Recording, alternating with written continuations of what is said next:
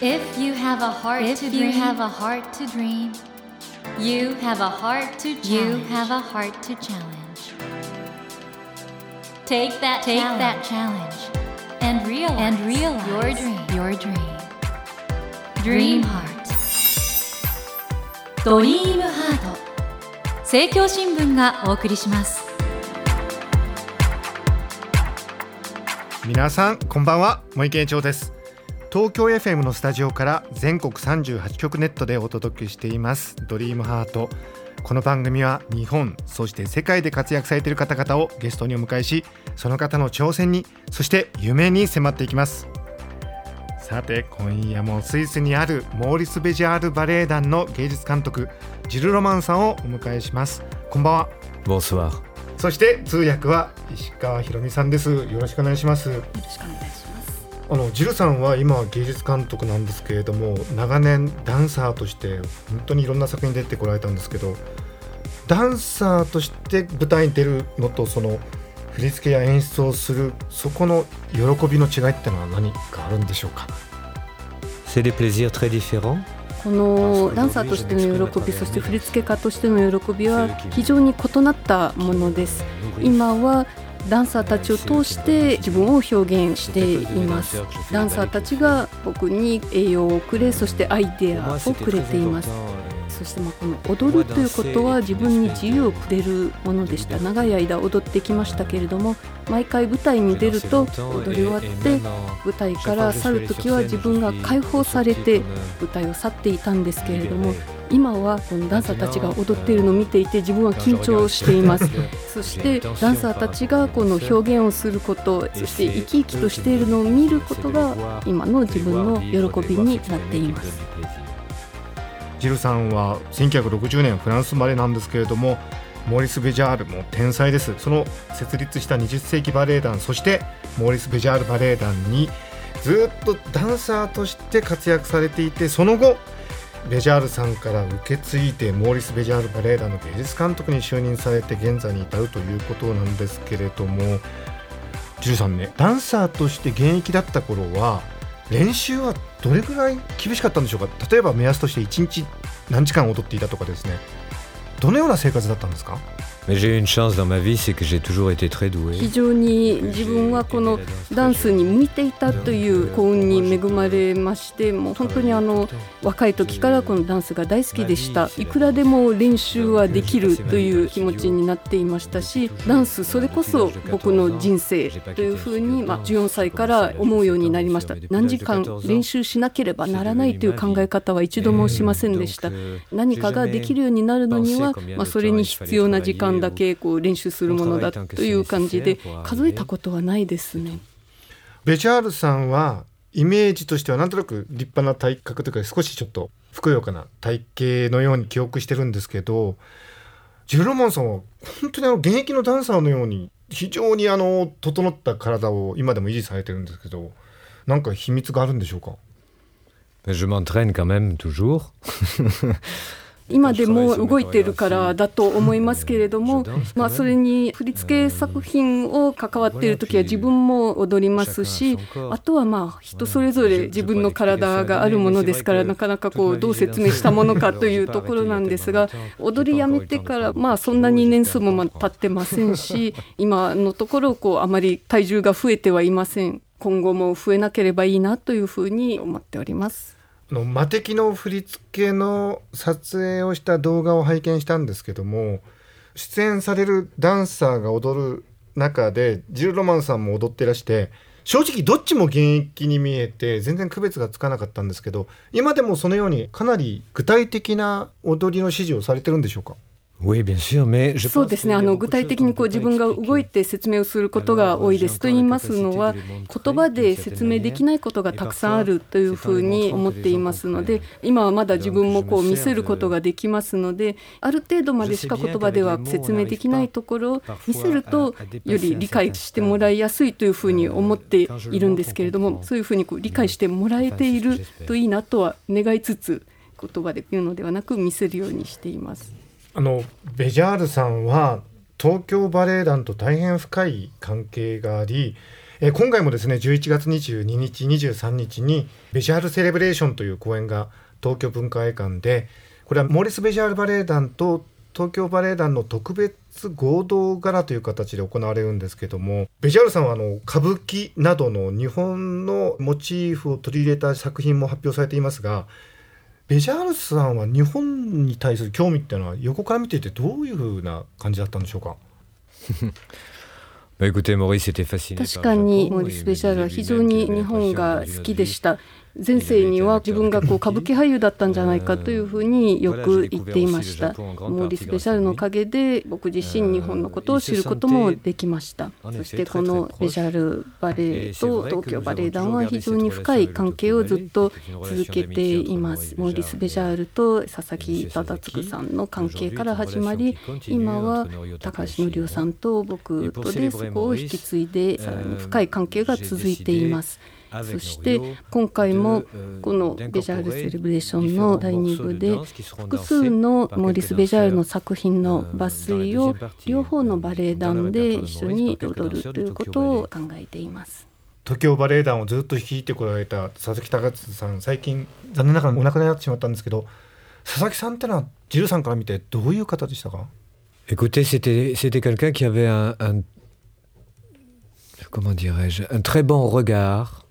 佐々木忠次さんは非常に踊りに対して優れた視点を持った方でこの日本におけるダンスというビジョンもしっかりと持たれていた方でした。その佐々木さんのおかげで日本においてダンスというものが発展していきましたしそして佐々木さんのおかげでこの20世紀バレエ団もモーリス・ベジャールも日本に来ることができました。その当時から僕は非常に尊敬の念を感じておりました。ただやはり僕は当時はモーリス・ベジャールの隣にいる存在でしてモーリス・ベジャールと佐々木さんの関係そのものに関しては詳しくはないんですけれども、まあ、非常に尊敬の念を抱いておりました。そして非常にまあこのバレエ公演というもののプログラムを構築する仕方が非常にしっかりとできる方でクリアなビジョンを持った方だという印象があります。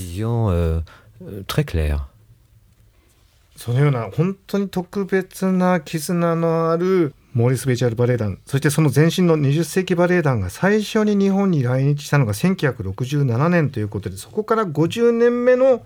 この特別な公演ですねベジャール・セレブレーション本当にこれも期待が高まるんですけれども今回の演目なんですけどもまず第1部がテム・エ・バリアシオン。これはジル・ロマンさんご自身の振り付けということなんですけどこれはどういう作品になりますでしょうか？モリス m'écrivait beaucoup de lettres. 実はこの作品についてなんですけれどもある時期モーリス・ベジャールはたくさんの手紙を僕に書いたことがあります。ツアーに出かけてある日起きるともう扉の下にこう手紙が置いてあったりということもよくありました。ですが常に一緒にいましたのでその手紙に対して僕は返事は書きませんでした。ですけれども今もその手紙を読み返すことがよくありますそして今回はまその手紙にダンスを通して答えたい。というふうに思ったのがきっかけになった作品です。そしてこのテーム・エバリアションというのは、まあ、バランシンのテームとバリエーションという作品にも思い出したものでもありますが、テームの M はモーリス・ベジャールのモーリスの M、そしてテムというのがフランス語で愛するという言葉にもかけてあります。この作品を通して今のこのカンパニーのニュースを伝えたいなと思いました。伝えていくこと伝承していくことがどういうことですかという質問をよく受けるんですがそれに対しての一種の答えというふうにも考えています。モーリス・ベジャールのどういうものが自分のところに残っていてそして今日自分がどのようにこう作品と向き合っているのかということに対して答えていくことができるというふうに思いました、まあ、これがこの講演の第1部にありまして第2部にはモーリス・ベジャールの作品の抜粋を複数皆さんにご覧いただくという形を考えました。と言いますのはこのまあ伝承を伝えていくということを言葉で説明することはできませんと思いましてぜひ見ていただけたらという思いから考えたプログラムです。先ほどからずっとお話を伺っていますモーリス・ベジャールバレエ団と東京バレエ団。これは本当に深い絆で結ばれた2つのバレエ団なんですけどもその特別合同ガラ公演ベジャールセレブレーション。これが11月22日11月23日東京文化会館ですね。そしてモーリス・ベジャールバレエ団の単独公演「マテキ」11月17日から11月19日そしてボレロピアフ、アニマブルース、兄弟、これは11月25日から11月26日に行われますので、ぜひ皆さん、これめったにないチャンスなんでね、ご覧いただきたいと思います。チケットの情報など詳しくはドリームハートのホームページをご覧ください。13、モリス・ベジャール・バレエ団はまさに革新的な新しい芸術性を切り開いているバレエカンパニーだと思うんですけども一方であの今までのお話の中にも出てきましたけどパドゥドゥとかコードバレエとかクラシックバレエの伝統的な様式とかそういうものも受け継いでいらっしゃいますよね。そのモーリス・ベジャール・バレエ団におけるその伝統的なものと革新的なものというのはどういう形になっているんでしょうか？La tradition est vivante. La danse classique est une technique. Miles Davis a fait le conservatoire.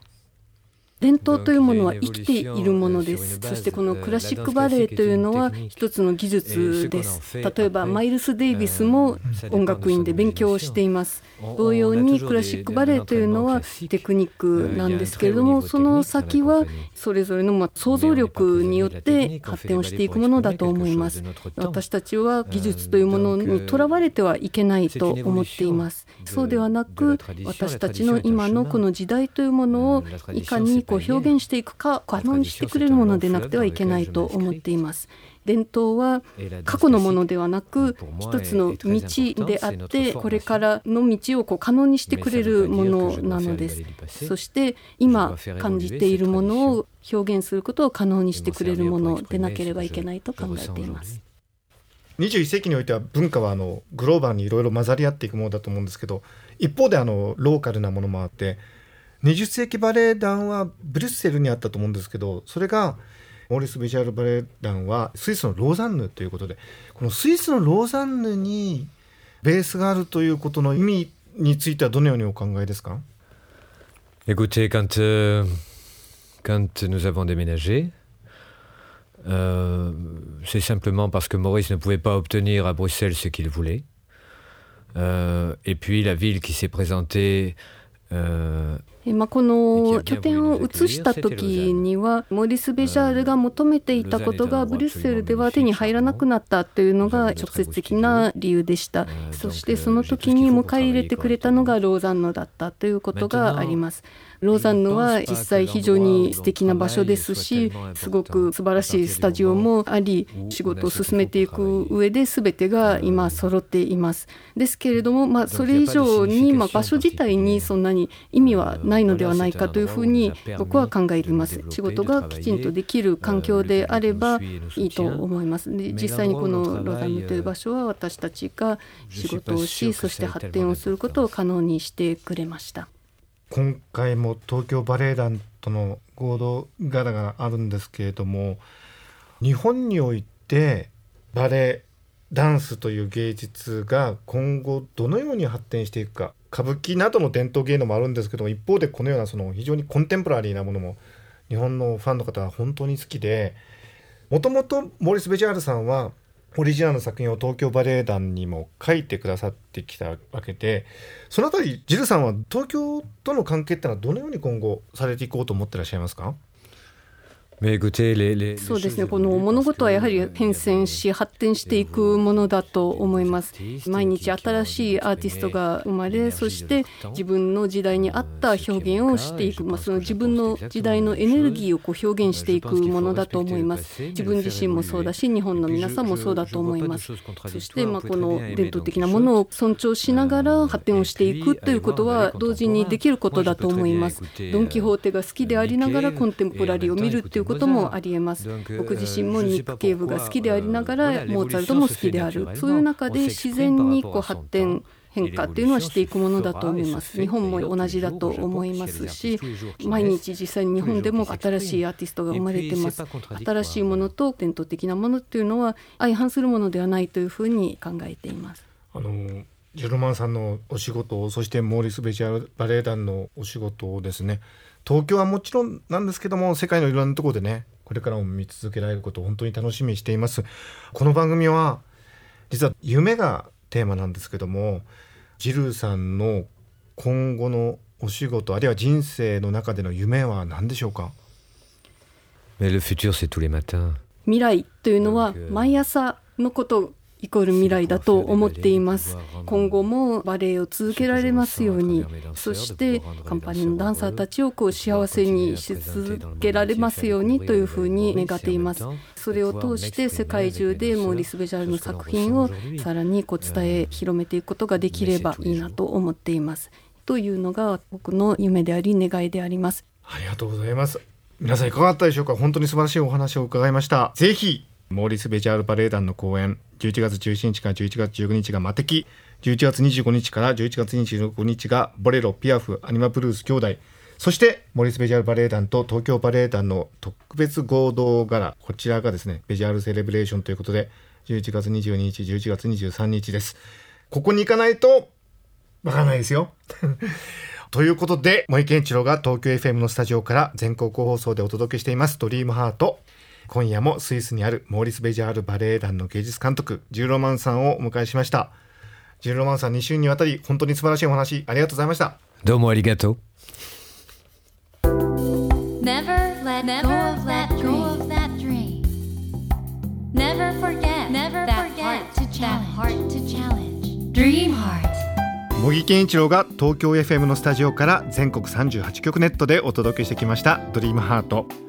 今夜もスイスにあるモーリス・ベジャールバレエ団の芸術監督ジル・ロマンさんをお迎えしました。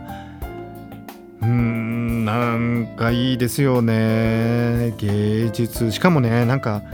バレエって自分の体を使って表現する芸術じゃないですか。ですから特になんかその人の生き方自体が舞台に関わることで変わっていくというか育っていくというかねその一つのまあ現れがジル・ロマンさんのお話だったのかなと思うんですよね。でもね我々観客としてもその舞台を見に行けばそのうちの何かをね受け取ることができると思うんでもし皆さん機会がありましたらぜひモーリス・ベジャールバレエ団の公演にお出かけください。さてドリームハートのホームページでは毎週3名の方に1000円分の図書カードをプレゼントしています。番組へのご意見などメッセージをお書き添えの上ドリームハートのホームページよりご応募ください。お待ちしております。さて来週のお客様は今男女を問わず大人気のカリスマクロスフィットトレーナーあやさんをお迎えします。どうぞお楽しみに。それではまた土曜の夜10時にお会いしましょう。ドリームハートお相手は森健一郎でした。ドリームハート。政教新聞がお送りしました。